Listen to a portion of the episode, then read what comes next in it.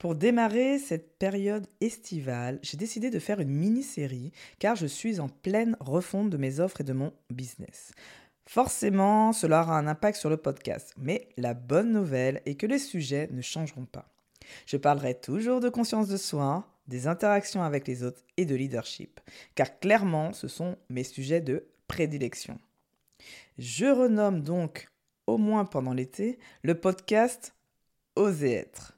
Pour celles et ceux qui ne le savent pas encore, c'était le premier nom du podcast et donc avant l'épisode 25. Quand j'ai lancé mon podcast, je n'avais aucune idée du nom que je pouvais donner au podcast, alors j'ai décidé de mettre le nom de mon entreprise. Je m'étais dit que l'essentiel était bien de se lancer et que je ne voulais pas attendre que tout soit parfait.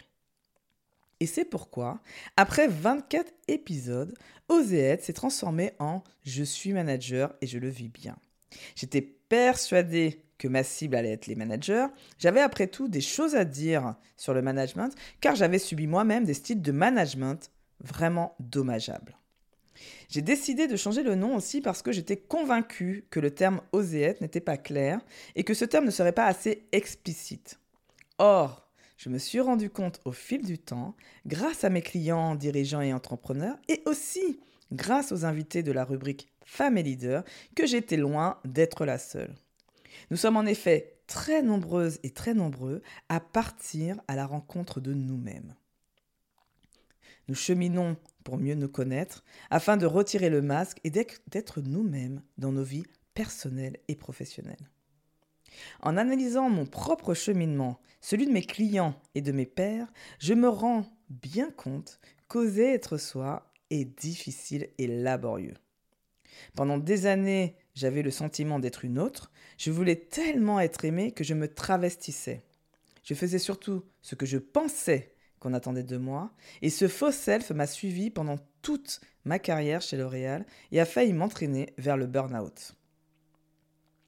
Quand j'ai quitté L'Oréal, j'ai décidé que je voulais être moi et sans aucun compromis. C'est pourquoi j'ai appelé mon entreprise Oser être, Actuellement, je me demande d'ailleurs si le vrai nom du podcast, ne serait pas finalement Oser être. Mais qui étais-je vraiment? Quelles sont les croyances qui m'appartenaient et celles qui étaient celles des autres, de mes parents, de mon entourage, de la société? J'ai donc décidé de répondre à toutes ces questions et de partir à la découverte de moi-même.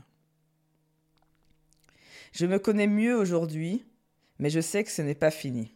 Aujourd'hui, je ne veux plus être seulement moi, mais je veux être pleinement moi. Ça signifie que le regard des autres n'est plus important pour moi et que notre vie est parfaitement alignée avec ce que l'on veut vraiment. Je suis en bonne route, mais je travaille encore dessus. J'ai cherché longuement la thématique que je pourrais donner à cette mini-série et qui pourrait surtout convenir pour cette période d'été. Je voulais en effet vous permettre d'avoir une bulle de respiration et aucune prise de tête. Je pense foncièrement que l'été est propice à décompresser et à réfléchir sur les prochaines étapes de notre vie. Les vacances sont clairement l'occasion de prendre du recul et de rêver d'une autre vie personnelle et ou professionnelle. Que voulons-nous faire pour la suite? Qu'est-ce que je laisse derrière moi? Car cela ne me convient plus. Quel est ou quels sont mes prochains rêves? Quel rituel j'aimerais mettre en place à la rentrée?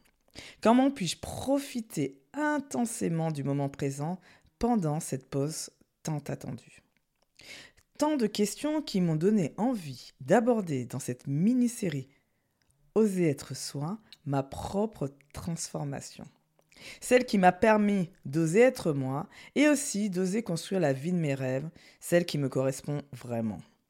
En vous partageant les étapes qui m'ont permis de transformer ma vie, j'espère que cela vous inspirera et vous donnera envie d'emprunter le même chemin. Car se transformer prend du temps et là, il est important d'en prendre conscience. C'est un cheminement qui dure au final toute une vie. Je vous livrerai dans cette mini-série, donc chaque semaine, une étape avec les astuces que j'ai trouvées et mises en place. Quelles sont celles que je pratique encore et comment d'autres ont évolué?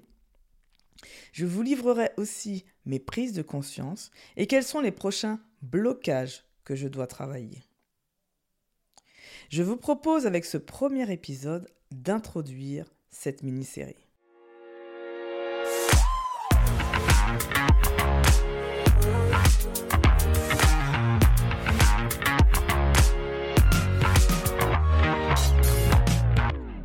Alors je me rappelle bien quand euh, j'ai pris conscience que c'était les débuts du cheminement.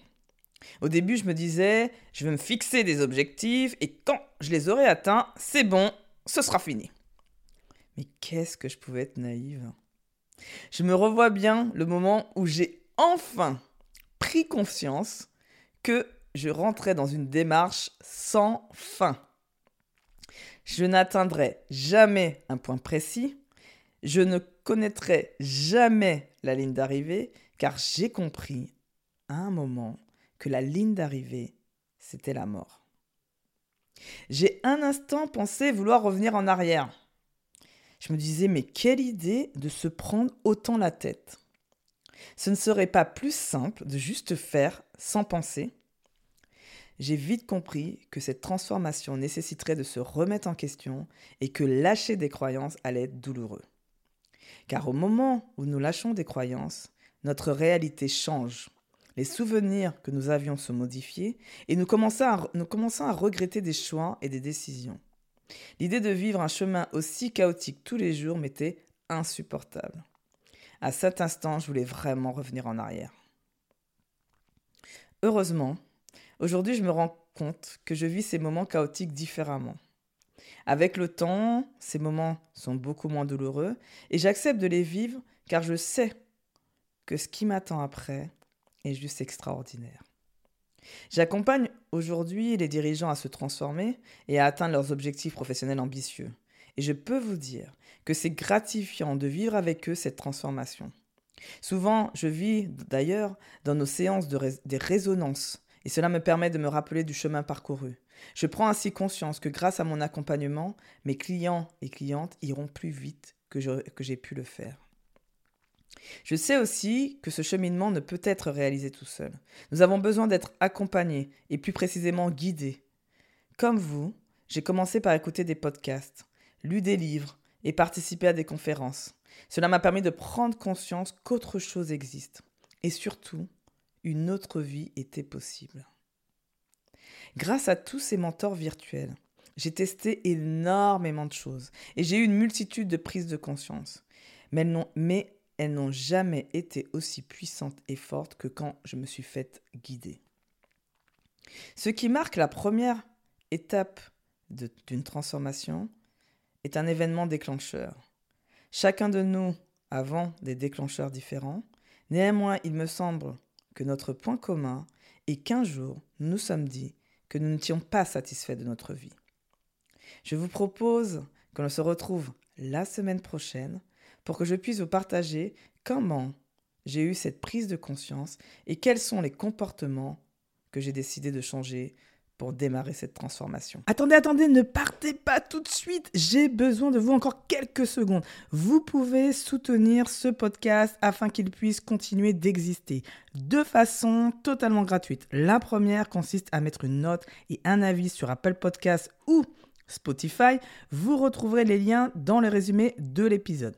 La seconde consiste à parler autour de vous de ce podcast et à envoyer un épisode que vous avez aimé. Cela me rendra happy. Et si vous avez des questions ou des commentaires sur un ou plusieurs épisodes du podcast, rejoignez-moi sur les réseaux sociaux en recherchant Fabienne Woltor. Je suis très présente sur LinkedIn et Instagram.